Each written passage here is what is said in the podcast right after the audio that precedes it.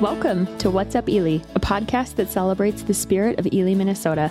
My name is Lacey, and I invite you to join me in conversations with my neighbors as we discuss what's up in our special little town. Whether you live in the Ely area or you're planning ahead for a future visit, we're here to help you learn about all that Ely has to offer. This podcast is brought to you by the Ely Tourism Bureau. Check us out on Facebook and Instagram at Visit Ely MN or find us online at ely.org. This time around, I have the pleasure of speaking with my friend and neighbor, Ian Lah. Y'all have heard from Ian before. He's back to tell us about the upcoming Northern Lakes Arts Association production of Fiddler on the Roof and the many other things Northern Lakes Arts Association has in store for us this year. And of course, we'll do an upcoming event roundup, so be sure to have your calendars and your writing utensils at the ready. Let's get to it, shall we?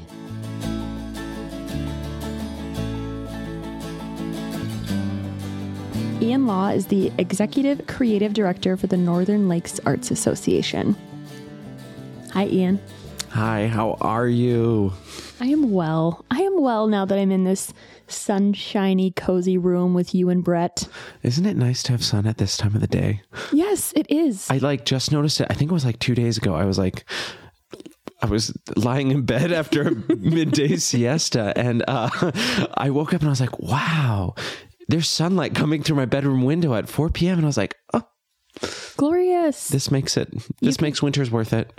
Yes, you can get back on the circadian rhythm even after a mid-afternoon siesta. You can expose yourself to the sunlight. I have been trying to. Someone was just telling me, you need to, I'm going to get these numbers wrong.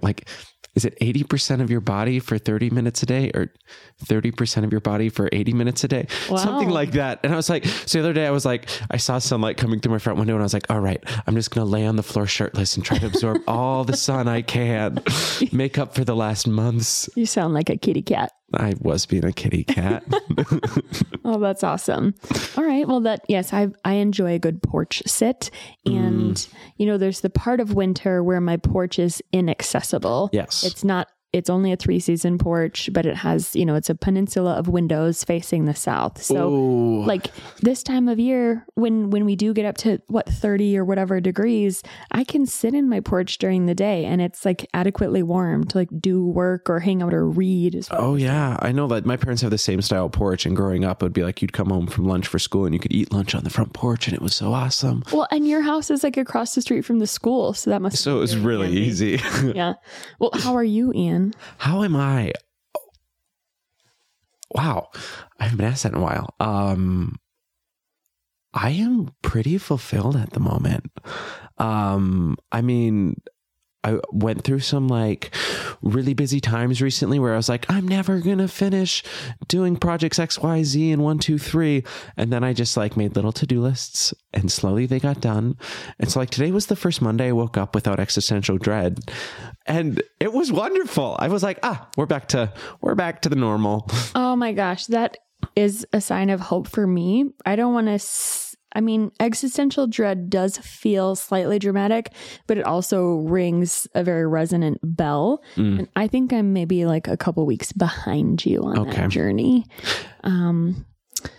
Yeah, because what's up in Ely is so much. And sometimes a gal can overdo it, Oh, it is so, I was really expecting January to be a little bit slow and then pick up in February. But it just felt like the world kept moving.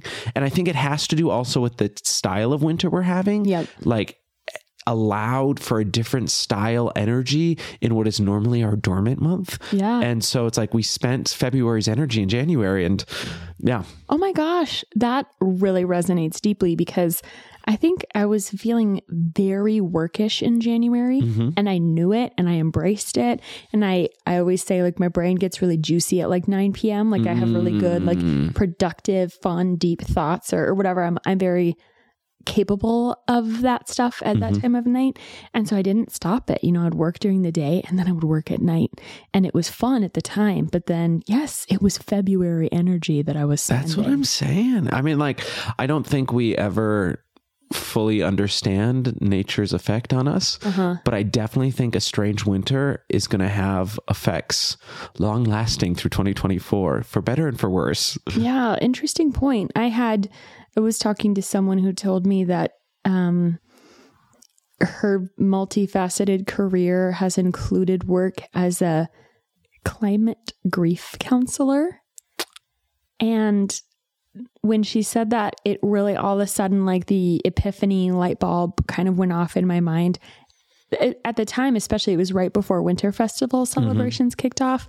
And I realized, like, oh, I feel grief. Like I feel grief. I had sent for Boundary Waters Connect, I had sent out a newsletter. I do monthly newsletters, and the February newsletter was like kind of a lamenting, saying like, I really did want to get buried in snow and feel that like cozy sort of dormancy. Yeah. We didn't ever get that. I mean, kind of Halloween, maybe that was it.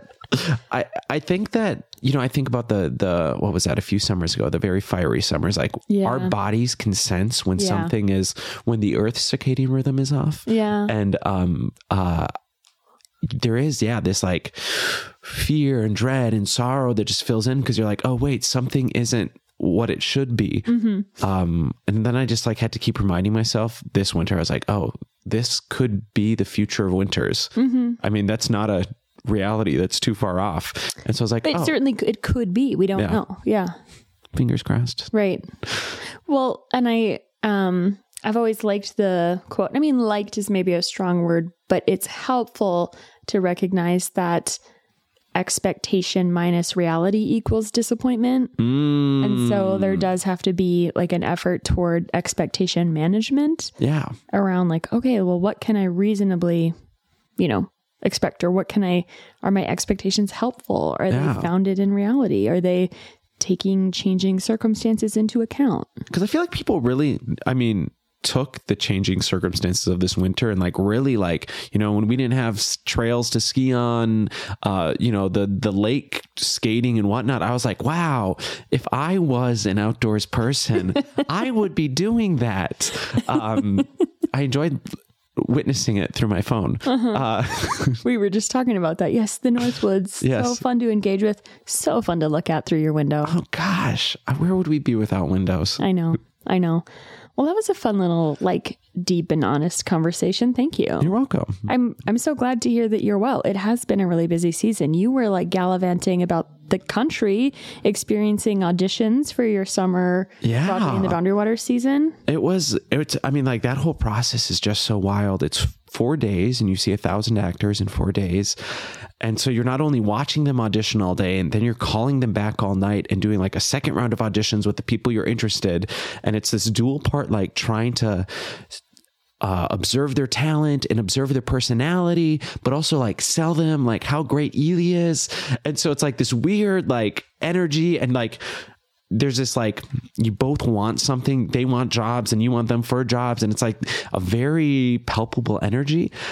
So it was a wild weekend. But I do love it. I go to Memphis and I work there for a year, and it's hosted by the theater I worked at. So it's like going back to a tertiary home. Oh, that's cool. Yeah. So it's always an enjoyable experience, but I always underestimate how much work it is to do that. How much energy it takes. Oh gosh. Luckily it is sponsored by Hershey's and Red Bull and donuts. So it's like you are caffeinated, you are sugarnated, and you are ready. Wow. What a trifecta. Hershey's and Red Bull and donuts. Yeah. And not chocolate Hershey's. Chocolate Hershey's is, I think, done in Pennsylvania. It's not done in Memphis. This is like Twizzlers and gum. So it's like just pure sugar. And wow. Yeah. That's fascinating. I have a lot of thoughts about that, but we'll maybe refrain from going deeper down that road for now. So I'm hoping listeners know to go back and listen to our conversation from March of last year when you were here the first time. You've been back several times since then, but lest anyone not be aware, can you share a little bit about your background and your experience in the professional theater world? Oh, I'd love to. So I grew up here in Ely, graduated in 2012, went to Mankato State, got a degree in acting, was the top scholar of the program. And then I went on to a career for about a decade, just working at regional theaters and cruise lines, performing, but also working in the technical side of theater. I'm someone who really believes in when you are in your field, the more perspectives and aspects you know of it, the more meaningful the career is, and the more you are able to understand all parties coming into it. So I was like, if I was working full-time as an actor, I was also working full-time in a scene shop. And so, I mean, it's come to serve me greatly here. So I did that, and you know, I just had a blast. And then, you know, COVID happened, and I came home for my dad's St. Patrick's Day party. And then 3 days later, the world shut down and my life changed for the better. And after like a 2-3 year discernment, the doors opened and the water flowed, and I followed it and led me to Northern Lakes Arts Association. And it has been the first time in my career where I've had a reason outside of myself to give the gifts I've been given back. Yeah. We are so grateful. The members of this community and beyond are so grateful to bear witness to that breadth of talent that you bring to your role as executive artistic director, because you really have your hands in so many pots. There are a lot of pots. You wear so many hats. And I don't even look good in hats. Oh, pish posh. No, I'll show you some photos. Truly, you're not wearing a hat right now. No. You do look good. No hat. So, okay. Thank you. No, it has... I was just having this conversation with myself a couple weeks ago. And I was like, it is incredible. I find that I am playing 85% of the time and working 15% of the time. And it's really a wild, you know, like when I was just an actor, there is so much hustle. There's just so, I mean, you are on a job, but you're like trying to book gigs months and months ahead. So you never are without work. And though there are similar aspects to this here, the creation of events and the creation of projects that are feeding and fostering this community, I don't have that like constant dread, like, oh, and when this is done, I may not have something for a year. Right. But instead it's like, oh, I know. I just constantly am like, okay, I can't wait for my poetry nights. I can't wait for the next show. I can't wait for the art shows. You know, I literally play for a living. That is so cool. Yeah. And inspiring. I have been, I think I've mentioned this on the podcast before, but I really like, the TED Radio Hour podcasts, and they had a series on work, rest, and play. I think people talk a lot. I know I brought this up, talk a lot about the work-life balance, but we forget about play. I forget about play a lot.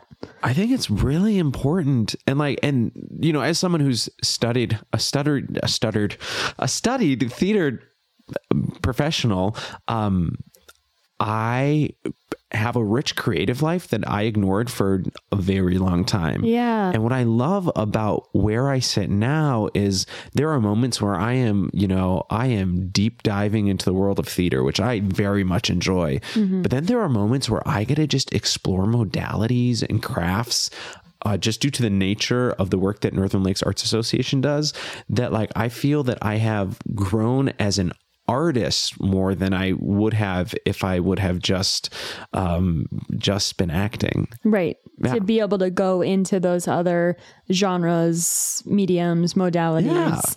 Yeah. Helps you hone your identity as artist and not just actor or dramaturg. You know, they always like, I don't know who they are, but they always are like, totally. Like when you start attaching to a label, that is when it like stops working. I don't know who these people are, but I know exactly who you're talking about. But it's like the idea that like the more I attached to being an actor, the less being an actor was accessible to me. Where like the more like now I just look at my creative life and I'm like, oh, it has influenced my actings. It has influenced my painting. It has influenced my cooking.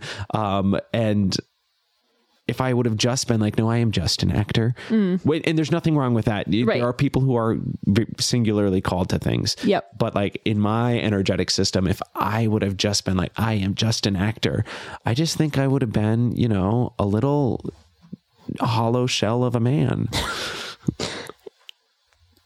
Follow that energy. Follow that flow. Yeah. And if you had done that, then I wouldn't have eaten those very tasty galettes you made for the Maker's market and mixer. You know, I am a huge fan of a galette, and that's mostly thanks to you and your pie crust class at the Ely Folk School. Everyone, if you have not taken this class and you have been intimidated by pie crust, let me tell you, Lacey will change your life and change your pies. Wow. Thank you. I appreciate that. And I appreciate that the result is then I ate like a mushroom and Gruyere galette and a wild berry ricotta galette on Saturday. Oh, yeah. That was so cool. But that was the last Maker's Market and Mixer of the season, wasn't it? It was. Wow. I mean, it was a very boisterous and wonderful season at the Ely Folk School, and we're looking forward to how it grows and expands next year. Mm-hmm. But it just ended off with a great bang, with the chickadees, with some great food. And what I love is it always just kind of turns into an event where people are just being people together. Mm-hmm. And that's good for us. Oh, that's like people are, give the people what they want. Yes. Well, and there were wares for sale and there were snacks and the live music was cool. Yeah. And the sunshine. Whenever that sun is beaming in the folk school, I'm like, wow, this place is magical. I mean, it's magical without the sunshine, but the sunshine adds a little spice. It certainly does. A little je ne sais quoi. Ah, yes. Yes. Okay, well, you have a lot going on. There's much to discuss. Let's dig into it. We get down to business. Yes. I thought about titling this episode Fiddlers Fiddlin'. Because there's Fiddler on the Roof coming up, and then we also have the Ely Folk School is doing one of their community dances on March 15th, and there will be, in honor of St. Patrick's Day, string band, old time string band doing contra dancing. Love it. Yep. I have been using a lot of fiddle puns in my communication with the company I'm working with. And they're so easy. I did not think fiddle puns would be that easy to use. I really get nervous around the idea of strategic punning. So I don't believe in my ability to make fiddle puns easy, but I believe in yours. Thank you. I hope that they never turn old and dry. I do have, when I was in graduate school, one of my assignments was to create like a faux university and do certain numbers of like macros and micros in terms of programming and curriculum to prove that I was learning stuff. And I put a lot of emphasis on the things that were unimportant about the project, like understanding the origins of my Laura Ingalls Wilder College and developing the Fiddlers as the mascot, as inspired by Charles Ingalls. Yes. So I did get an extra credit point on institutional culture. Boom. And that is one of my greatest achievements in life. I think you deserve a 50-foot statue in the center of town. Well, maybe a fiddler. We should have a fiddler statue in town. Yes. But I like the sentiment. Thank you. You're welcome. I'll start working on it. Okay. So tell us about Fiddler on the Roof. Where are you at in the process? Who's involved? What are you most excited about? Like, tell me whatever you want to tell me about Fiddler on the Roof. I think the most exciting thing is it's a company of, I think, 32 cast members. What? Which is it just makes the moments when everyone's on stage so powerful. And we have cast members from all different ages. We have, I think, like a 5-year-old up to, post-retirement. But then we have people from Ely. We have someone who drives from Virginia. What? We have someone who drives from Hibbing. So it's like, it's becoming kind of like an Iron Range thing, which is kind of fun. Amazing. Yeah.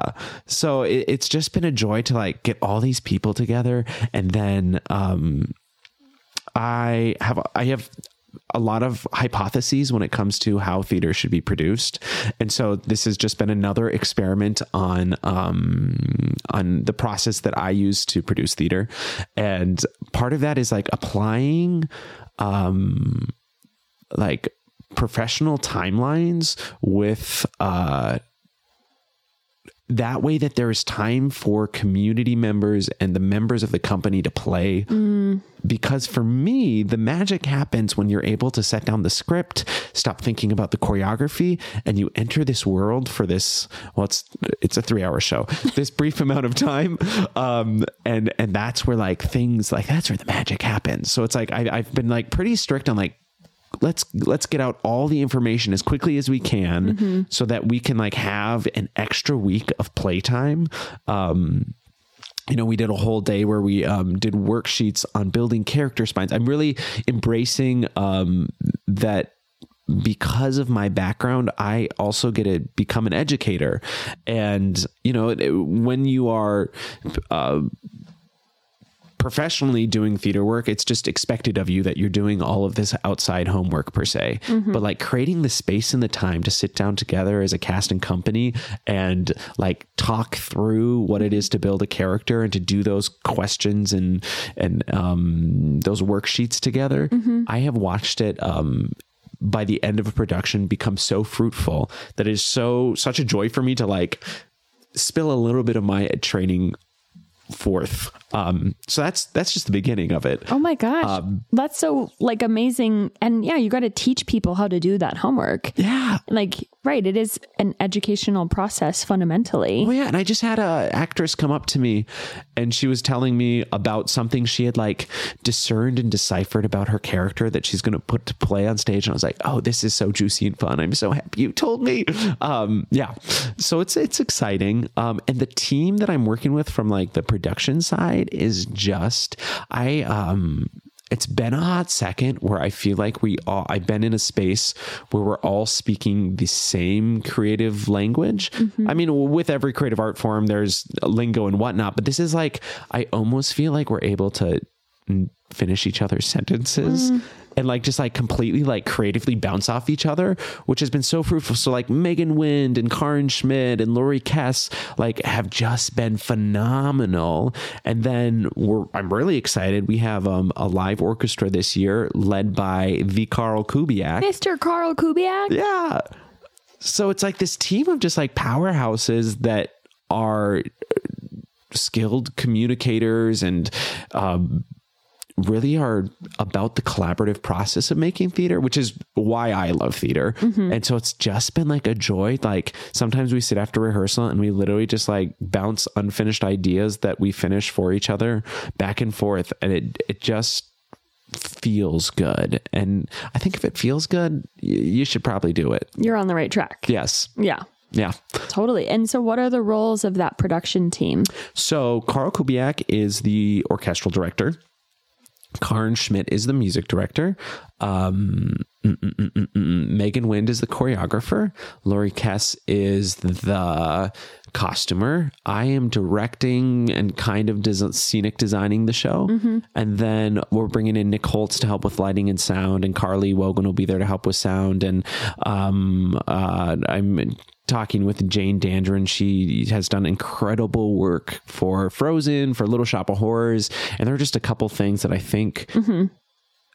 I could use help on that my skill set isn't suited for. Yep. That I know her skill set is. Mm-hmm. Yeah. What an all-star production team. It really, and it's like, it brings like, yeah, it literally embodies what community theater is. Mm-hmm. I mean, I think sometimes I think community theater and like my brain goes to Waiting for Guffman. If you've seen that. Ooh, I don't know the reference. I mean, I've heard of it, but I don't know what that means. It's by the same people that did like Best in Show. So it's that certainly. Core group. So it's basically about a community theater that thinks that like a Broadway producer's coming. Yeah. And it's very of the ilk of Best in Show, yeah. But you know, like they give it a hokiness. And I feel like sometimes community theater gets a hokey vibe. Yeah.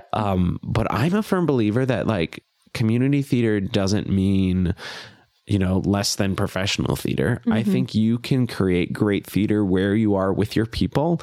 If you just understand the scope of the project that you're setting yourself into. And that is exactly what is happening here. It is just, let's see, Aaron Rainey, he works for Minnesota North. He drives from Hibbing every day. He's playing Tevya. And it's just like watching his commitment and Wendy Lindsay's commitment. She's playing Golda, Tevya's wife, is just like, wonderful mm-hmm. to see, you know, it's not only our community, but it's like our communities. Right. And sometimes I think that's a little bit needed here on the Iron Range. It's like some intercommunal sharing. Oh, for sure. I have observed over time, like the benefits of extending our embrace, you know, further out into the range. And I'm you know, on an ongoing journey to better educate myself about what it means to be an Iron Ranger. Mm. For sure. I love that. But I want to say to your point about community theater being, you know, no less quality than professional theater. I mean, I think that's especially possible when the person doing the directing is taking an educational approach and has a growth mindset to the experience with regard to the experience of the people involved, because then they'll keep learning and hopefully they'll keep coming back. And then this town can become even more known as a place where you can learn while you're kind of on, mm-hmm. while you're engaging. Yeah. And that is like, I guess that is my hope with my job, is that, you know, we never know how long we are anywhere. And then it's like, if I can use my gifts while I'm here to, if and when I leave for be that death or be that life takes me elsewhere, that mm-hmm. is like, I have taken my gifts and elevated people to feel like they can continue the journey. Mm-hmm. I guess that's kind of like the teacher's role in life. Right. Oh gosh. I have a whole lineage of teachers in my family, and I never thought in my life I'd be a teacher, but you I guess are. I am a non-traditional teacher. Yes. Yeah. Well, I very much relate to that. Like, I always think of myself as an educator, though I had taught one class as an adjunct professor. Thank you very much. Mm-hmm. But my job was as an educator in extracurricular activities. Mm-hmm. Right. And one thing I've learned, this is through wearing my like StrengthsFinder hat, because I'm a certified Gallup StrengthsFinder coach for the top 5 strengths assessment. Mm-hmm. And Gallup does a lot of research, and they say that the best you can hope for is to like really love 80% of your job. So when you say that you like feel like 85% of the time you're playing and 15% of the time is when you're like working, mm-hmm. like that's like the ideal situation. And furthermore, the other side of that is like, that's possible. Oh, so yeah. when people are oriented towards where their energy flows and where it feels good, like such magical things happen. You know, we just got done with a film festival, mm-hmm. and one of the filmmakers, Denami Maurice Champion, was in town. He had a short film called Belonging in the We Are Nature shorts block. And I happened to facilitate the Q&A for that mm-hmm. shorts block. And I was looking him up and researching his work. He's the first, McKnight Artist Fellow to receive a fellowship because of his work in hip hop. Oh. And I saw an interview he gave that was posted on YouTube. We talked about how he's so blessed because he knows his superpower, and that at every turn, if he can tap into it, he knows he's doing good work. Mm. So when I hear you talk, I kind of hear some of those same messages. Like, you know, your superpowers, you know, your talents, and you just make choices at every turn to orient yourself toward those talents. Yeah. You know, if that resonates really true. That resonates with me. Yeah. I spent during my 3-year discernment, it was like, I would have these conversations with friends and family just about like, I would try to express this idea that I was like, I know when I'm in my passion field, mm-hmm. and I know what that energy feels like, because I was blessed early on to have a career that immediately put me in that path. Yeah. And like, I worked wonderful jobs for wonderful companies, but it didn't matter. Like, I just knew that they weren't the path for me. Yep. And it's like, so it's like very frustrating, like talking to people. Frustrating is not a word, because that's like, I had the privilege and opportunity for lots of reasons that my life went that way. Yep. And so I can't be frustrated, like with talking to loved ones about this, that they don't quite grasp that concept. Yeah. Because even though all of my loved ones are within the broad circle of their passion, they haven't hit the niche. Mm. And they haven't dialed it quite as... Yeah. And not that I'm trying to convert them to, yeah.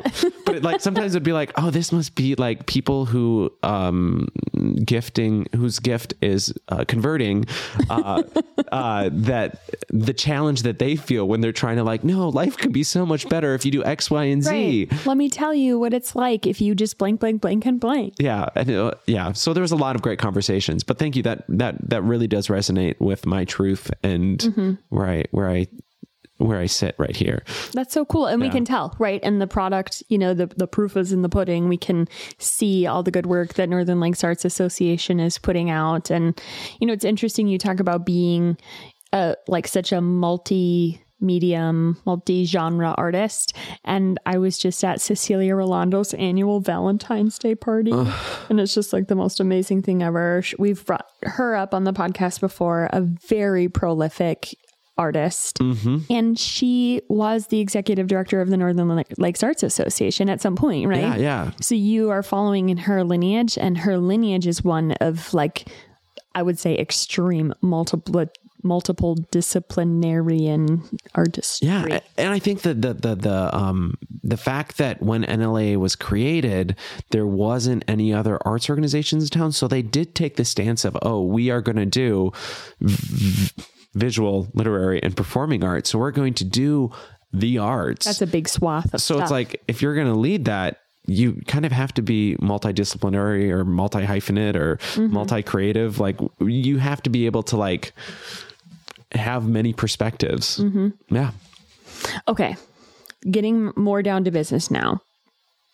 Let's circle back to Fiddler on the Roof. Tell us about, you know, tickets are on sale now, I assume. Yes. When are the shows?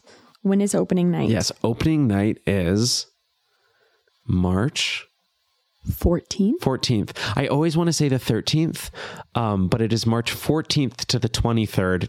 March 14th to the 23rd. Beautiful. Yeah. We have matinees on Sunday that first week, and a matinee on the there's just one matinee. We did have to change the second matinee to an evening performance just to accommodate people using the space that we use. But tickets are on sale. We do have our Pay What You Can night, which is one of my favorite initiatives. That is happening the second Thursday. So I believe that's March 21st. I believe that great art should be accessible to all people. And this is just, NLA's commitment to that idea. Right. Otherwise, tickets are $25 for the general public, $20 for NLAA members. And girl, if you ain't a member, just become a member. Oh, you pretty much pay for it with it. If you come to, for 5 of our events, you've paid for your membership by the deals you get. Right. Yeah. And you investing in NLAA, it goes directly back into the investment in the arts and culture of Ely, Minnesota. Mm-hmm. Yeah. It should be a grand old time. If you come to opening night, there'll be a great little opening night reception after the show. You can mingle with the cast. It's always a good old time. Yeah.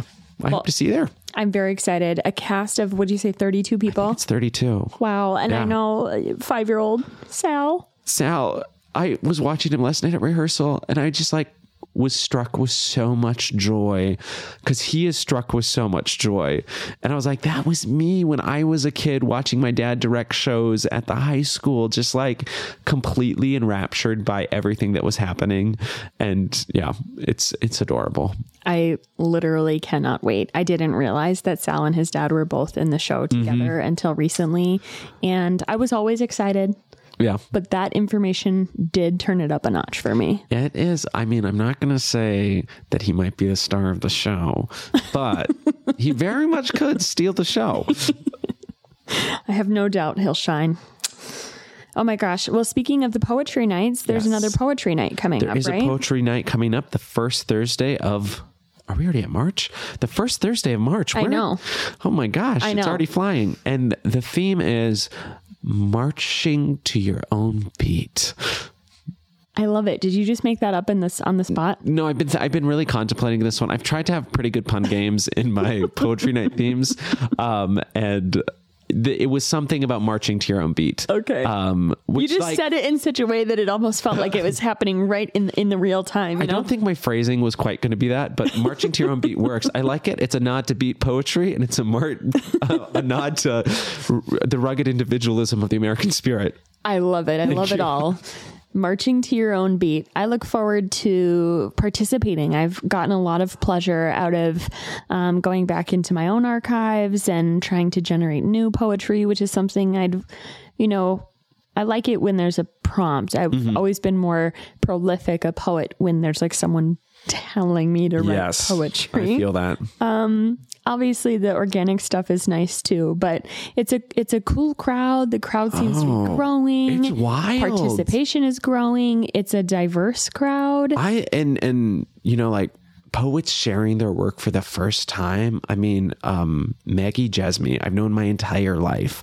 Like practically we're raised together. Yeah. And like she shared some of her work and like I was just like, wow, like you need to put this, and I understand sharing of art is so vulnerable, but I was like, you need to put this out there. This is like insanely powerful work.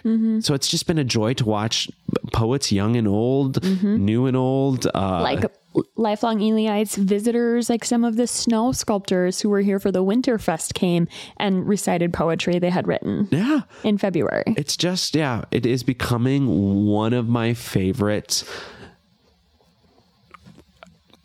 events that NLA puts on. Well, and it's just, I bet it's nice too, because it's pretty easy. You just, you know, rent the space, show up with a couple of cans of bubble water and a box of wine, and you're like, okay, everyone, share your poems. But like, that's because all we need is the infrastructure, and then the people come together, and the people are the event. Yeah. And I will be honest, I have pretended to be really into poetry many times in my life. And this is like the first time. And I think it's because poetry, a lot of poetry is meant to be heard. And so like providing space to be heard and to listen is just like so invigorating. And it just, you know, it does something. I can pick up a book and read poetry. I have attempted. But also something I always do more often when someone tells me I must, and I like it, but it's just, I've read all of Shel Silverstein. Oh, you know, cannot go to school today, said little Peggy and McKay. I have the measles and the mumps, a gash, a rash, and purple bumps. Oh, I'm jealous. I have no poetry in my head. That's all I have. It still is impressive. I have actually a small bit of Hamlet. Okay, I have some. I do have some Shakespeare too. Dexter Cedarquist. The name of my AP English teacher. Okay, Dexter Cedarquist. I love him. It's a great name. It is a good name. But yeah, we have a poetry night coming up, and we would love to have you there. If things go well, we might extend the season. You know, I just feel like it is growing with momentum, and I would hate to nip the bud before it blossoms. Right. Oh, yes. Yeah. Very, you just got all these metaphors. Very amazing. It's the poetry. Oh, speaking of, I will say this is totally unrelated, but today my brain sometimes, you know, you can like recall phrases, and all of a sudden there was just like a passage from an Ani DeFranco song in my head. Have you ever listened to any Ani DeFranco? I have, yes. I spent some time today in the Ani DeFranco deep cuts, where she has some of her tracks are just poems. Oh, yeah. That's wonderful. Yeah. So if anyone is looking for some inspo, I think that going back to the 1990 Ani DeFranco, I don't even know what the album was called, but there's some poetry in there. Maybe that will inspire your next Call of the Wild poetry submission. Something to consider. Okay, later in March, then you're restarting the art shows at the State Theater. Oh, I am so excited for this year's season. I mean, just some incredible artists, starting off hard with Grace Klein. If you don't know Grace Klein, and I am constantly learning about the depth and breadth of this human being. I am just constantly inspired by her. So she's this, you know, this incredible seamstress, fiber artist. I think that's a better term, a fiber artist. Yeah. And then she does these paper weavings that are just unlike anything that I have seen. And so what was really fun this year is we collected all the submissions, and then we sent them out to a jury of about 10 to 15 people. And so it was this juried selection of the show. So it was really fun for me to be like, I know what shows I want to see. Yeah. What shows does this swath of the public want to see here in Ely? And I was so excited they picked Grace's.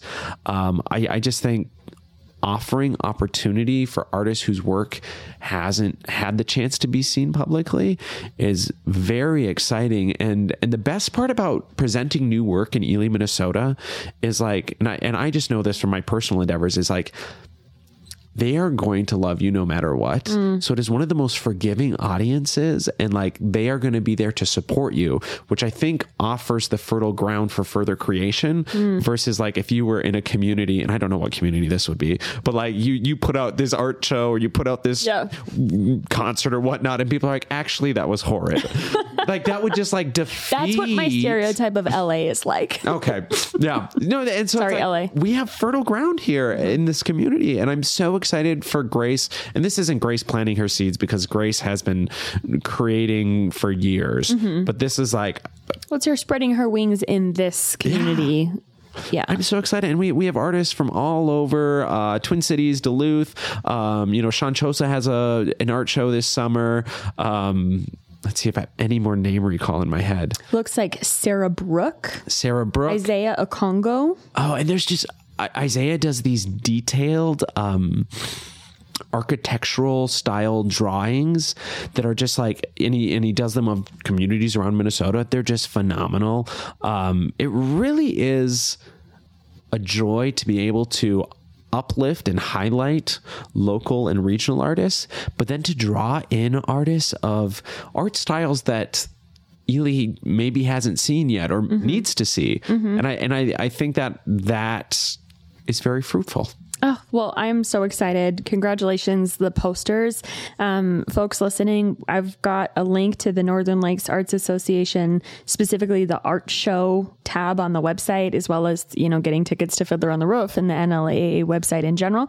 But like, check out the page for the art shows and see the posters that sort of represent the aesthetic of the different artists who will be on display in 2024, and get excited, because these are really beautiful. And Grace Klein's work specifically will be on display at the Ely Historic State Theater during their open hours from March 18th through the 31st.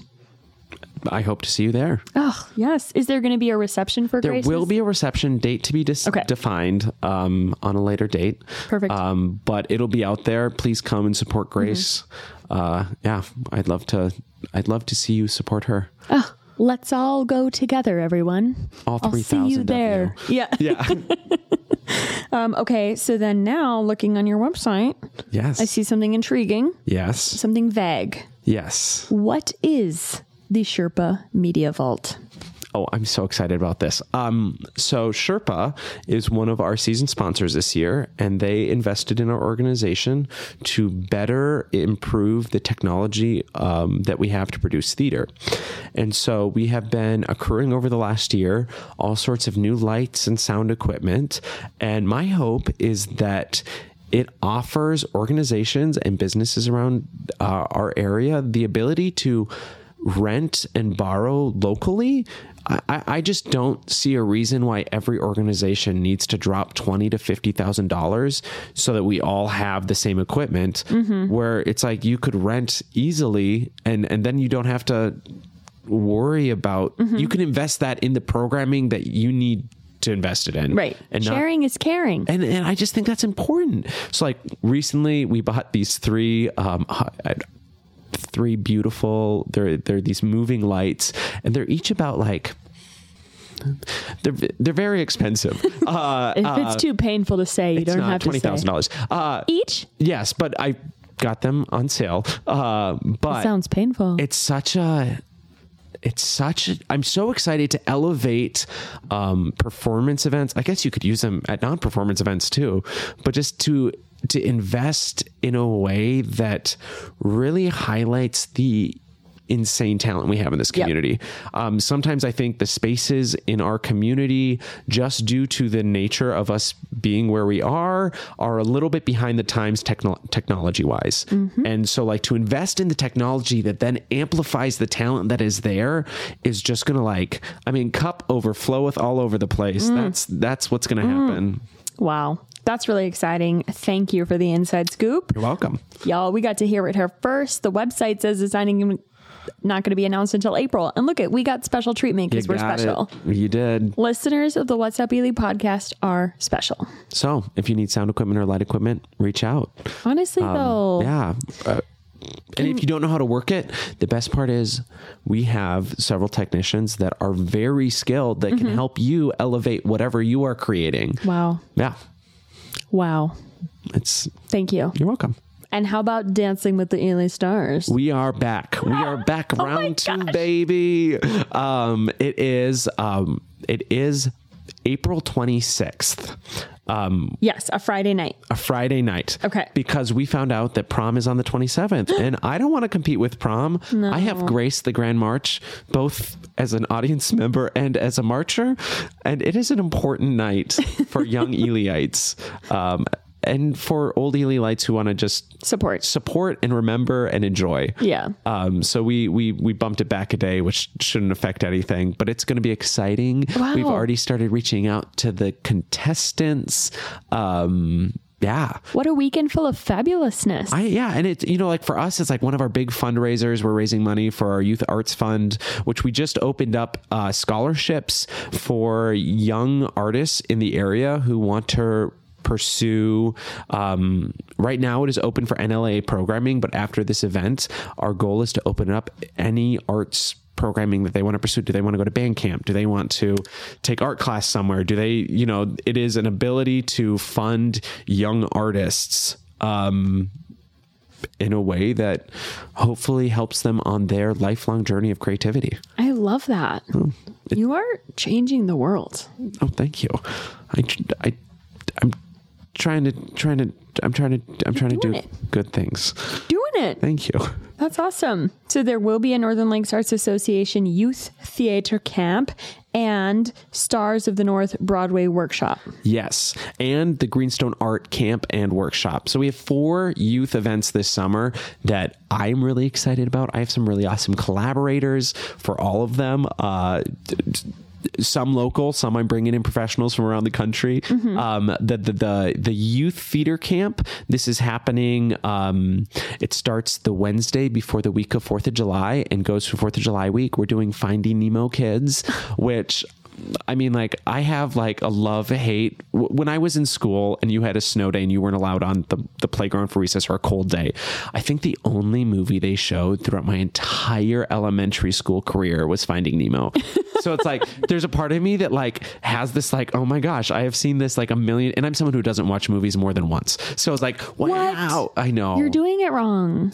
I once I know the story, I just already know it. And my brain is it checks out. Okay. You do you. Thank you. I shouldn't say you're doing it wrong. You do it your way. Taste of everything. Yep. And I don't want to eat the same pie twice. Yep. I don't want to eat the same galette twice. I don't. I really don't. But the musical Finding Nemo is just so much fun. And there's just so many great roles for every kid. And it's led by me and several of our Broadway and the Boundary Waters company to be announced soon, that I'm very excited to introduce to our community.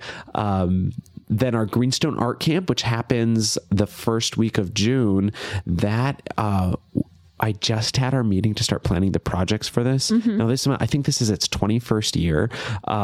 And we are throwing some fun curveballs into the mix of projects. I still have my little stepping stone that I made and I think all of my siblings have one in my parents' garden. So it's there are these projects that are quintessential, but you can only do the stepping stone every 2 years. Right. So we've just created some really fun projects that, all sorts of fun, string manipulation through either glue or ink to create all sorts of fun things. It's really going to be a great event. And we have, there's 50 slots. Wow. It's really a fun 3 days where kids just get to deep dive. It's led partially by local artists and, people who love working with children. It really is a fun 3-day event for, area youth. And then This just keeps going. Then we go to the Stars of the North, and this is, I'm not going to say more advanced because that scares people off. It's not more advanced, but instead of doing a show, what we do is a series of workshops over about 7 days. Yep. Where you are working alongside the professional actors from the summer who are teaching you skills, be it stage combat, improv, dance, vocal techniques. Yep. So they're doing these little mini workshops where they're instilling more knowledge in you. Mm-hmm. And then you have about an hour of rehearsal where you prepare some numbers that then are showcased in the Broadway and the Boundary Waters Gala concert that that ends our summer season. Oh my gosh. I bet that's just so thrilling for some of the youth who are especially interested in theater. It is so much. I loved going to Frozen and watching the area youth that we have here. I guess when I was a youth, I didn't have the perspective to be watching myself, because who does? But you're like, Ely produces some pretty darn good kids. Like, I am so impressed, not only by the talent, but by the maturity sounds like adult, but like the ability to just like be themselves and be themselves respectfully in society. It's just incredible. Ely Youth.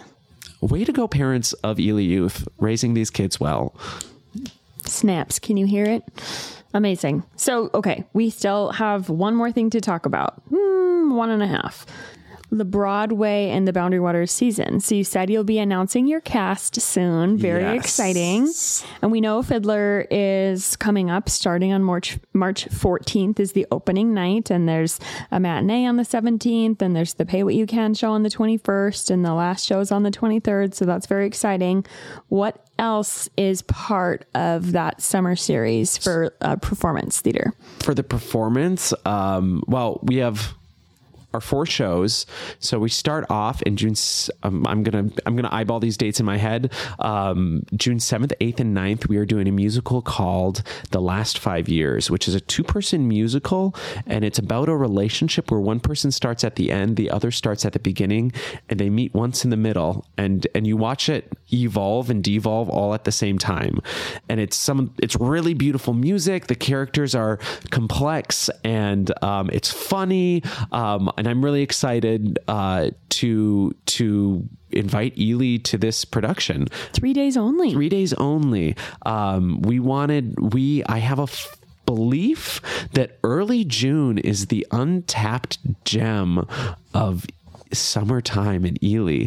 Like school's gotten out, but summer hasn't really kicked in yet. And so you have this 3-week period where I just feel like people are wanting something more. Yep. And this is my hypothesis that I'm testing. Can I provide something more that starts the summer off with a bang? Oh, have you ever seen the movie Eternal Sunshine of the Spotless Mind? I started it. You didn't like it?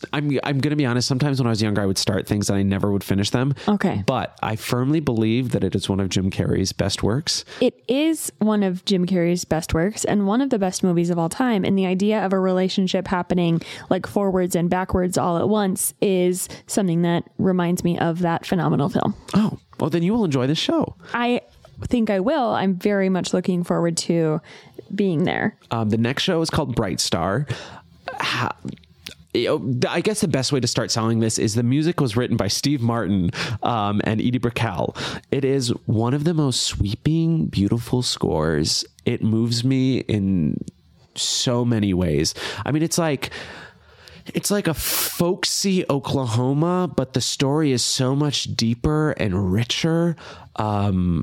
The plot is really complex, but essentially there is this woman who had to give up her child when she was younger. She becomes an editor of a literary magazine. There's a young writer who submits to the magazine, and it's all about reuniting family and lost love and the power that, you know, that someday soon life is going to get better and it's going to get easier and everything's going to make sense. And it is so moving and I'm so excited. I feel like Ely's really going to tap into this. Mm-hmm. It does take place in North Carolina, but there is an essence of it that feels so much where we are. You know, a lot of people say that Ely reminds them of Asheville. Do they? Mm-hmm. You know, I've only flown out of Asheville very early in the morning, so I didn't actually experience it. I haven't experienced it yet either, but it's I guess a lot of people in like this small sliver sample size that is my personal network, but it is something that gets brought up. Oh, interesting. Yeah. I need to go. Let's go together. Well, you've said very compelling. Yes. Nice. Okay. That sounds fun. You've said some very compelling things about Bright Star. So that opening night is June 20th, and that will play intermittently through June 30th. We'll definitely bring it up again on the podcast. So you don't necessarily have to write that down, people, but actually, yes, you do. Your homework, absolutely, without a doubt, is to write all of this stuff down on your calendars so that you know which of the Bright Star shows you're going to go to. And then next we have Into the Woods, which is our community most requested musical next to Hamilton and Wicked. I requested Hamilton. I'm sorry. I wish that the rights were out for those. I would love to produce those, but they are locked down tight for the foreseeable futures. I knew that it would be, but I just had to speak my truth. I'm glad you did. Thank you. But it, you know, the show was done back in the 80s, I believe. And if you know Polly Anderson and Robin Bertelsen, I think even Sarah Guy Levar was in it. Oh my gosh. So they were like this initial group of people that came up to Ely to do summer stock theater and then fell in love with the place and then stayed here and created a life here, raised families here, all of that. Which is our very intensely profound hope for all of the guests that you have coming to town this summer. Keep bribing them. But we'll try not to like scare them away with our love. Yeah. Yeah. I bought you a house. You're never leaving. No, but it is the most community requested musical. It happens to be one of my favorite musicals only because my sister and I would go to the library and rent the VHS copy of it, and we would just watch it over and over and over again. And it's this mixed up tale of there's Jack and the Beanstalk, Little Red Riding Hood, Cinderella, Rapunzel. There is the baker and the baker's wife, and the first act is about people going into the woods to like get their wish, be it a prince or a baby or a life of adventure. And then the second act is a fable expressing what happens when you get your wish and how it doesn't always necessarily pan out. Dun, dun, dun. But it is... I mean, the message and Stephen Sondheim, a genius lyricist, his lyrics are so potent when it comes to that feeling of like, you know, the one of the final songs is called Children Will Listen. And it's just like talking about like, careful the things you say, children will listen. It's like the main lyric line. And it plays throughout the whole thing is like the stories that we tell affect everything. So it's like, be careful of the powers that you have and be careful of the wishes that you make, because these things have power and they do come true. And words are very powerful. They are. And I think you're going to be moved by this piece. I mean, like I am already getting emotional thinking about it because, and it is partially because I just love it so much, but it is a powerful tale. It is a great mixing of all of our favorite, fairy tales. I think Ely's going to enjoy it. Well, and we've already seen the power of what happens when you put energy towards things you love. Yeah. So even more reason to mark your calendars to check out the Northern Lakes Arts Association production of Into the Woods, which will have its opening night on July 18th and will play throughout various dates ending on July 28th. No, I would like to express like, if you love theater and you want to be a part of these productions, I am creating a space through my belief in what theater can be, is that I want you to be a part of the productions. So we are going to be holding auditions later this year for community and regional actors that would like to be a part of the show, or one of the shows, all the shows. If you are an eager beaver and like want to like let me know that you're interested, please email me at contact@northernlakesarts.org. I would love to have you a part. My firm belief is when you mix professional actors from outside the area with regional performers and professionals from our neck of the woods, is what are you creating is this community that is strong and creates this sense of belonging. I want the artists to feel like they belong here. This is one of their homes. And I want our community to feel like they belong in the arts. So that is If you want to come into the woods or head down to North Carolina with me this summer in our shows, please email me. I would love to have you as a part of it. All right. And that email address is again? contact@northernlakesarts.org. Beautiful. Thank you. You're welcome. And then you wrap up with the Broadway and the Boundary Waters Gala on August 2nd and 3rd. Yes. And do not be intimidated. When I use the term gala, I'm not thinking we are all in tuxes and ball gowns. This is just a celebration. It's not $180 a plate, y'all. No. It is $20 a ticket. Yeah. It is a celebration of community and creativity and craft and company of the summer. It's just a way to cap off the summer with one last hurrah. The kids are in it. It is just it's a blast. Amazing. Yes. Well, in the cast, you're visiting people will be doing like individual songs, and duets and stuff, and they get to choose their music. So you get to learn like what's their style, what do they want to show us, right? They really just get to highlight their magic sweet spots, which is I haven't announced anything, but let me tell you, there is some really incredible talent coming our way. That's so cool. I love that. Yeah. Congratulations in advance. I know there's a lot of work yet to be done, but I think I speak on behalf of all of us when I say we're very excited that you're the leader at the helm. Thank you. Okay. We do need to get to the event roundup, but before we do, one sentence about the Portage Land Music Festival. Just one sentence. Oh, golly gee. The Portage Land Music Festival. Can it be a run-on sentence? Yes. Oh, perfect. I won't take a breath. The Portage Land Music Festival is happening September 7th.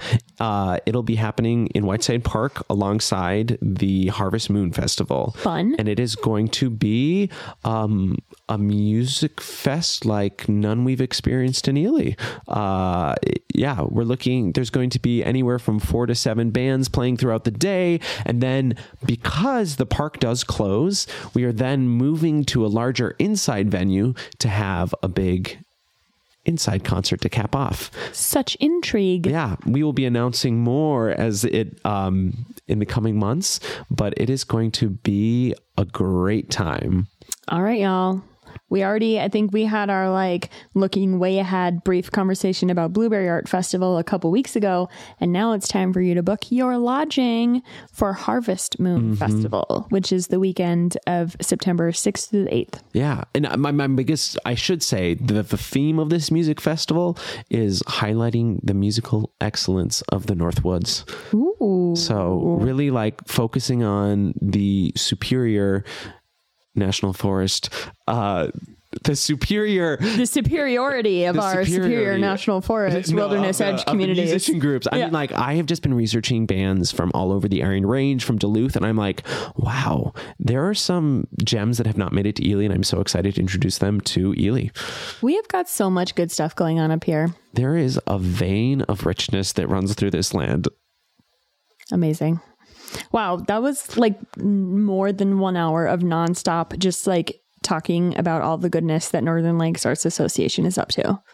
It was a lot. It is a lot. It's a lot. It's a full year, and that's only getting you through September. I mean, there's still November, December, 3 months left after that. Oh my gosh! I mean, it's going to be a fun one. I can't wait to have you all along for the ride, and I can't wait to meet you all at our events and to see you around town. Yes. So, folks, if you are, if you're seasonal residents, please plan on coming up to your regional homes during those times we mentioned. If you are a prospective tourist, my goodness, please book your lodging get ready to engage in some of these activities.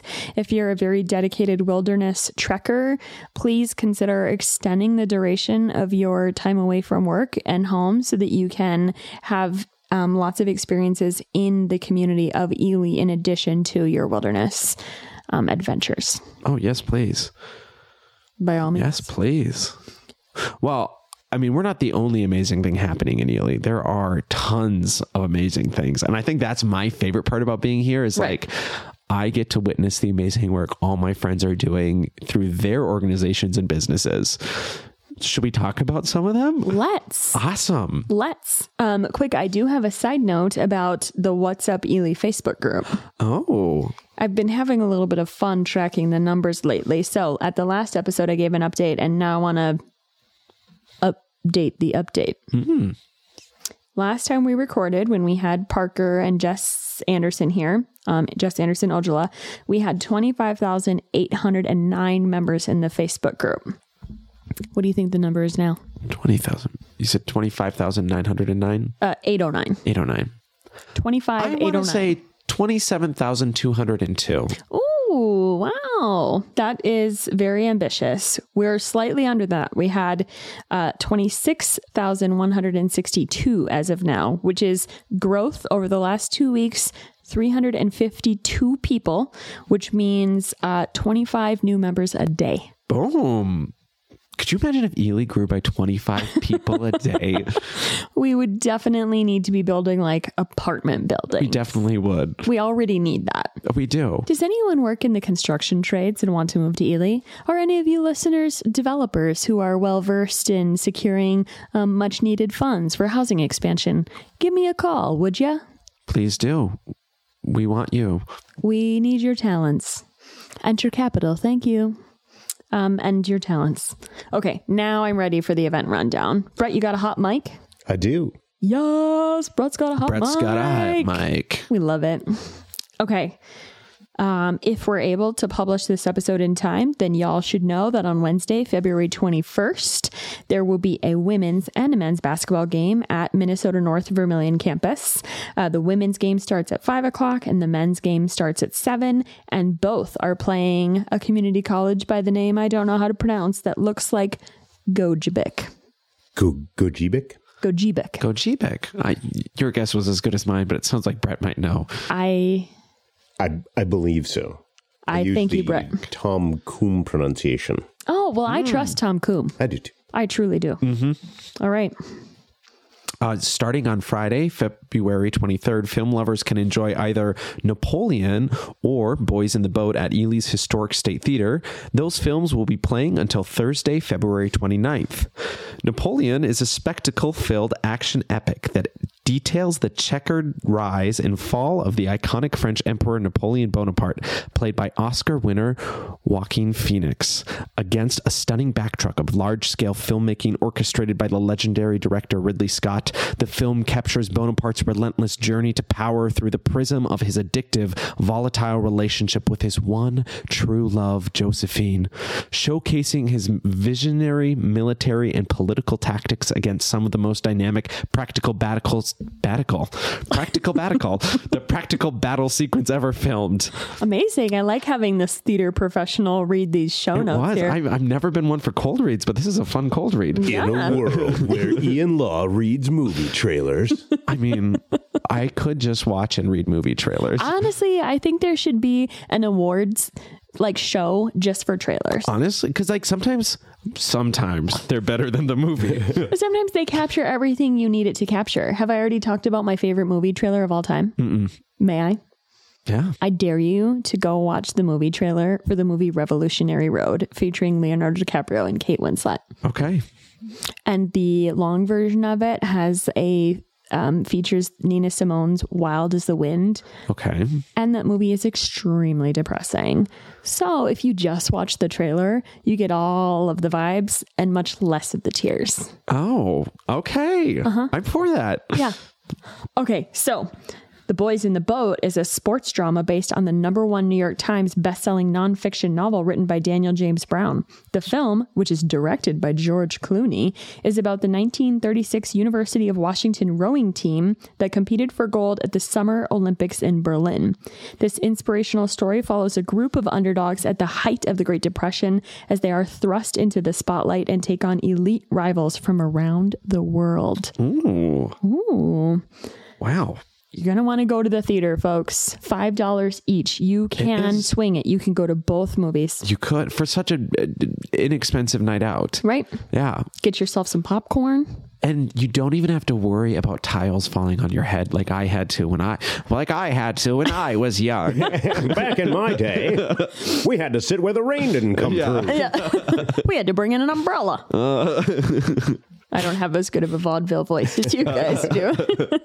Brett, what's happening on Sunday, February 25th? So if I could just digress for a moment, talking about the theater, I just want to send a shout out to everybody that was involved in putting on the Ely Film Festival and everybody that came out to support the film festival, the whole staff, the amazing team, so many volunteers. It was phenomenal. Second year in a row where we knocked it out of the park. I have to say it was really spectacular. So kudos to everybody involved with the Ely Film Festival. Truly, truly. Mm-hmm. Let's linger there for a moment because it felt so good. Like the visiting filmmakers, we had like 30 visiting filmmakers in town and they love to experience Ely. Ely loves to get to know them. The programming team who set the schedule did such a phenomenal job. Mm-hmm. The volunteer screeners who gave their input were so on point with what they had to say. And I mean, I'm already looking forward to the film festival, Ely Film Festival 2025. It's going to be great. We're 2 for 2 as far as I'm concerned. That and 100, I think they say. Is that? Yes, that's probably. I think it's 1,000. Yeah. I never did play the sport that used bats and balls. And before we jump into talking about some more high school sports, I want to send one more shout out to the high school Nordic ski team. Mm. The boys ski team came in second in the section and had a great showing last week at the state championship at Giants Ridge. It's one class for the whole state of Minnesota. So Ely's competing against schools that are 20 times the size of Ely and competing very well. The girls duo in the sprint relays of Ava Skustad and Claire Blauck had a great showing in the relays at state, and Silas Solom and Axel Skustad took fourth place in the sprint relays in the whole state. Wow. Well done. Wow. Ely Way Nordic to go. Wolves. Thanks, Brett. Yeah. It was, I got to go. I got to go to the state meet last week. It was so much fun. So well done, Ely. Hip, hip, hooray, Timberwolves. Hoorah. Let's go, Wolves. The Ely High School Dance Team's exhibition performance is happening on Sunday, February 25th. It's at 2 p.m. in Ely's High School Gymnasium. It's a free event. Donations are welcome, but you can come and support the Ely High School Dance Team in their exhibition performance Sunday, February 25th, 2 p.m. in Ely's High School Gymnasium. Then Friday, March 1st, the Ely Timberwolves boys varsity basketball team will compete against Fond du Lac Ojibwe School starting at 7:15 p.m. Amazing. And then also starting on March 1st, there will be 4 weekends of Lenten fish fries at St. Anthony's Catholic Church here in Ely. So that means Friday, March 1st, 8th, 15th, and 22nd, starting at 5 o'clock. You can go to the Catholic Church basement, have an amazing meal in community with your neighbors. I find it to be one of the most charming and heartwarming events in Ely. I remember when I first moved to town, I went to that, and then I went home and I wrote an essay about how at home I felt in the Catholic Church basement. I grew up Catholic in Ely, and I never attended. What? I know, this is just wild. It's blasphemy. No, well, also for the longest time, I just didn't like fried fish. So, so it's probably good for me in my parents' wallet sense. Yeah. But it is my goal this year to eat some delicious fried fish. Yeah. Fried fish. Oh my gosh. Well, and it's just, I love it when we gather at the church basement. Oh yeah. I don't know if they still do they used to do these Thursday night Lenten dinners that were just at all the churches hosted. Mm. It was just like a great, and it was religious if you wanted it to be, and it was community based if you wanted it to be that. It was really wonderful. But the fish fry, if that's what's happening this year, then let's fry those fish and get snacking. Yeah. Get some tartar sauce. There will be a table full of bars. Like lemon bars? Lemon bars. Kind of have bars for dessert? Yeah. Ooh. That's the tradition. The people donate bars. Oh, I'm going. So you get the slaw and the fish, and you get the tartar sauce and the weak church basement coffee, which is like its own thing. Like, do you love coffee? Yes. Do you love church basement coffee? Yes. Because I can drink different things. Mm-hmm. Yeah.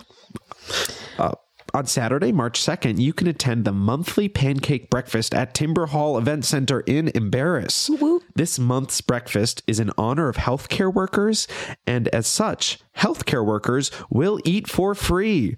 As always, this event starts at 8 a.m. and goes until 11 a.m. Adults pay $7 each. Yes, they do. And then, of course, on March 14th, you can check out opening night of Fiddler on the Roof, and you can attend various productions of that until through March 23rd. Are you tracking?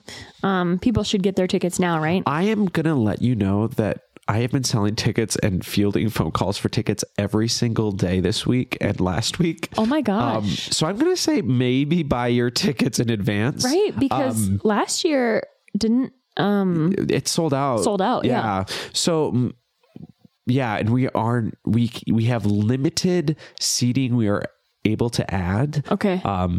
That's 4 seats. Yeah. So you got to be real special. Please buy your tickets. Mm-hmm. Yeah.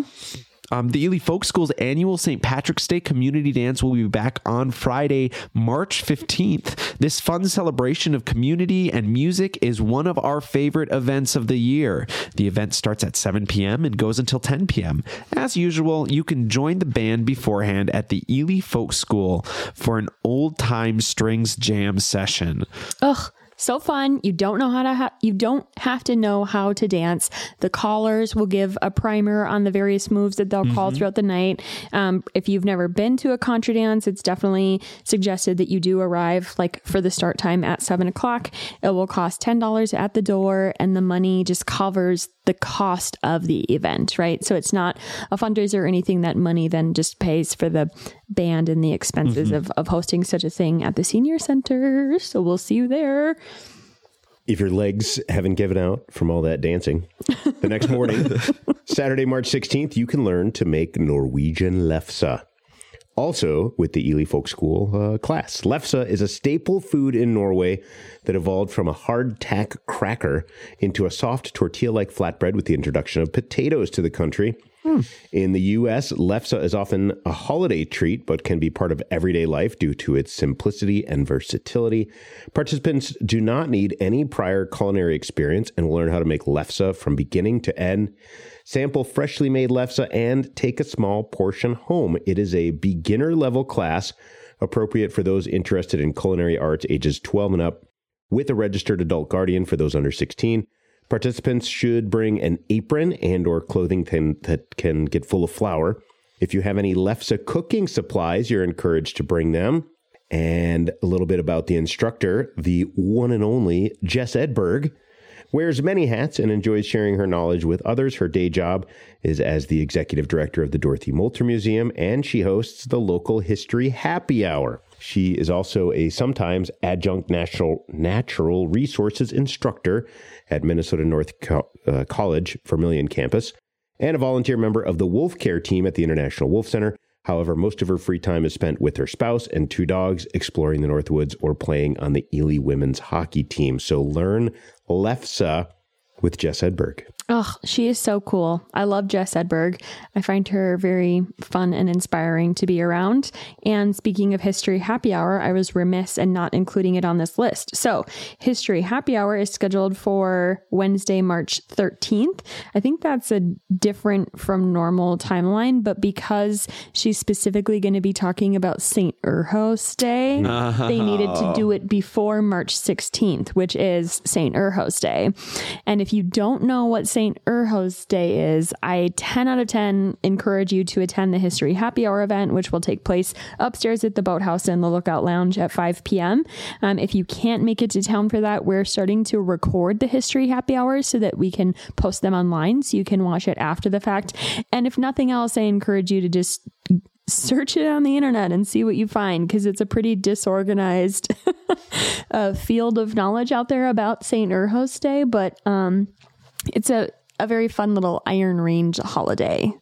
That it is. It's a little unclear to me if it's 100% made up or just like 5% made up. But you know, in the way that everything is made up. Yeah. I mean, it's not an indictment. It's very fun. The power of the stories we tell, right? Right. You know, did St. Patrick really drive snakes out of Ireland? We don't know. We don't know. We don't know. There's no video footage. There is no video footage. Yes. So please do learn about Lefse from Jess Edberg and learn about St. Urho's Day from Jess Edberg as well. And then on March 18th, we already talked about this, but that is when the Northern Lakes Arts Association art show featuring Grace Klein's exhibit, Weaving Color into Comfort, will be on display. And you can stay tuned for the details about when that reception will take place. Looking ahead, there are still some great events coming up and like just a couple calendar turns away. So Northwoods Partners hosts an incredible night every year.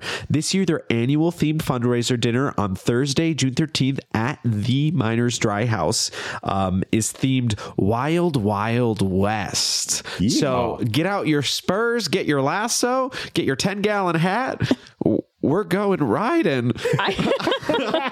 This ain't Texas. Oh, you guys! I have been listening to those two songs on repeat since the Super Bowl. I mean, that was a power move. I got to tell you, like, I think, in celebration of the new country album that Beyonce is releasing on March 29th, Megan Wind and I are going to host a Beyonce-themed country hoedown in the upstairs of Northern Grounds the day the album gets released. And Megan is going to teach us some basic country moves. And we're going to just listen to the album in its entirety twice, and we'll just dance. That sounds wonderful. Yes. So I'm really excited because I think it dovetails... Well, like the Northwoods Partners folks had this theme planned for months, right? Yeah. They're just very on point with like the aesthetic of the year, because I feel pretty confident this cowboy aesthetic is going to... Do you think that they inspired Beyonce? I think Beyonce caught wind of the Northwoods Partners annual fundraiser theme being Wild Wild West. And she was like, you know what? I need to do an album. I know what to do. Yes. Yeah. I think it's very possible. I that is what I choose to believe. But if you want to come to the hoedown and you're like, oh, I'll have to get my country western outfit ready, don't worry. It's a good thing. You can like prototype that outfit on March 29th for the hoedown, and then you can perfect it for the June 13th Wild Wild West fundraiser. Ooh, it's going to be a rodeo of a good time. The pun went dry, ladies and gentlemen. I'll see you next winter. It's been fun. It's going to be a great time. And I think this is exciting as a food lover. And I'm very excited to hear that the old Rockwood has been purchased and the owners are dubbing the new place the Frisky Otter. The Frisky Otter. Their promotional materials highlight steaks, chops, fish, and gourmet sandwiches, Italian specialties, martinis, fine wine, and cold beer. I got to tell you, like... a new restaurant specifically highlighting martinis in their promotional material. Like that is really speaking my language. And I just love the name.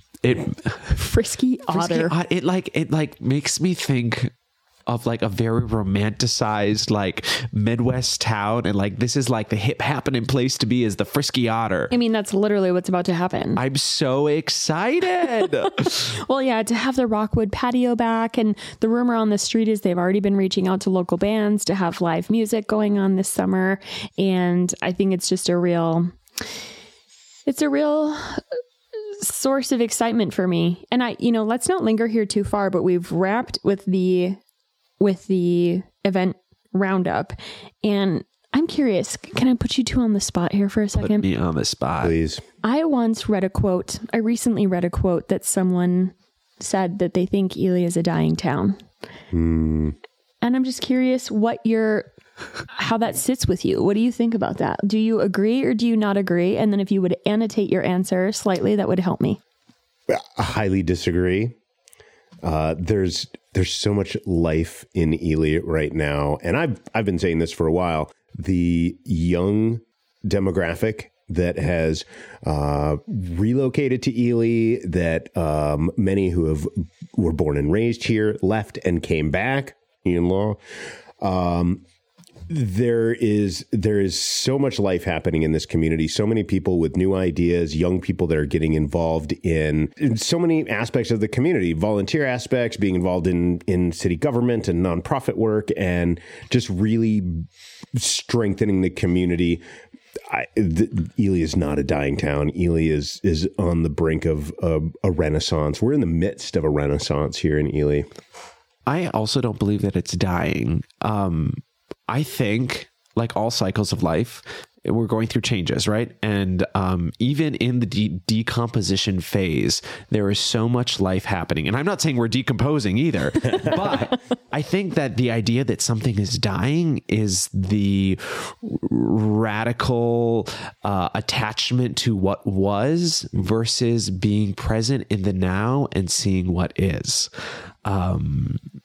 Do we have a Hardee's anymore? No, but we have Northern Grounds Coffee Shop. We have the Frisky Otter. We have a relatively, in the history of Ely, renovated State Theater. I mean, there are so many things that have taken place of the old and have, I guess, actually grown out of the structures of the old. Mm-hmm. That is like, we have not died. We have just reinvented and grown and changed and opened up and we have become a place for all people. And if that's dying, well, I guess we're dying, but I'd rather be dying than living then.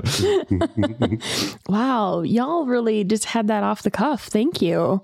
It's an interesting thing to get perspective on, because there have been some losses, right? Yeah. We've had some businesses that have shut their doors. We've had some entities that have sunset. And so that's always painful. And the winter season, you know, has been hard on some of our entrepreneurial peers, and that's something that we have to reckon with. And there's certainly heaviness there and things to be careful and cautious about and mindful about. But I agree. The Ely that I tend to experience is not a dying town, you know, love for necessary decomposition notwithstanding, right? Because we have the cycles that we do have to go through. Cool. It's nice to check in with other people on your experience with that. I believe Ely is thriving and well. Yeah. No. I love the idea that we're in a renaissance. I really feel it. The level of creativity that's happening in this community. There's a social scene that doesn't revolve around the bars primarily. That's what's really gotten to me is the amount of social activities. Granted, some of them take place in a bar, but they could take place just about anywhere else, like trivia night or, poetry night, all the things that Northern Lakes Arts Association is doing. It really has a feeling of a renaissance, of a time where there is growth happening in ways that you don't traditionally look at. Ely, like you said, you know, people have an attachment to the way things used to be. Yeah. And maybe some of those things, maybe the way things were 50 years ago, if you look at it from that perspective, a lot of those things maybe have died out or don't exist anymore. But it doesn't mean there's not a lot of new growth happening and that there's not a vibrancy that's happening here in Ely. May I hop on a soapbox just for a little second? By all means. If you look at Ely, we are hooked into two major economies, the extractive economies and the seasonal economies, both of which are viable options, but do not provide year-round economic strength for our community. And when you look at Minnesota and you are looking at where does money come from in the state of Minnesota, you look and arts and culture brings in more money than mining and education. It is one of the top three economic drivers. And so it's like, oh, we are becoming that here. I think we are going to see an Ely that has year-round economic strength, thanks to the arts and the culture that are brewing and growing strong here, and that they will complement and uplift the other economic structures of our area. Which is not a departure from the past, right? No. It's actually a celebration of the past and the heritage. I mean, to celebrate our arts and culture is is to celebrate our history and our past. Oh, because if you go back in Ely's history, I mean, we've had opera houses, mm-hmm. we've had theaters, we've had traveling theater groups, we've mm-hmm. had art galleries. I mean, this is not so long ago. Mm-hmm. Yeah. I love it. I love that soapbox of yours. And I find it genuinely inspiring, and it guides my work. You know, in my work, I am pivoting more heavily towards arts and culture because mm-hmm. I see the work you're doing, and I've heard your soapbox, and I love your soapbox. Thank you. It's real, you know, maybe soapbox isn't even the right word. That's just like your platform. I guess a platform is better. But I love a good soapbox, because if we want to talk soapbox, let me bring it back to Beyonce, because she just had an album called Renaissance, for which she famously had a 100% disco horse who was dubbed Renee. And now it's so interesting that she's entering her cowgirl era with the disco horse. Like, there's going to be a new evolution of the horse as well. I love it. That's a soapbox. That is a soapbox. Nobody else really cares. I care. I care about that you should have a degree in Beyonceology. Yes, yes. Well, pop culture studies are a real thing. That's what I learned when I attended graduate school at Bowling Green State University for something that wasn't pop culture studies. On my bucket list, like, maybe one day I'll get a degree in pop culture studies. And if I did, I would write my dissertation on Beyonce. Amen to that. Wow. Okay, everyone. Thank you so much for humoring me. I really appreciate having conversations with both of you. It's the joy of a lifetime. Amazing. Very special, heartfelt thank you to our guest, Ian Lah. Very sincere hug of gratitude for our producer, Brett Ross. Much thanks to the Ely Tourism Bureau for making all of this good work possible. We will be featuring the What's Up Ely podcast at the Explore Minnesota Tourism Conference, where there's a session about podcasting. Very excited about that. Side note, I forgot to include trivia night in the What's Up in the event roundup. That's on Thursday the 14th at 6:30 p.m. Sorry about that. And as always, if you enjoy our content, help us out and tell a friend. Word of mouth makes the world go round, y'all.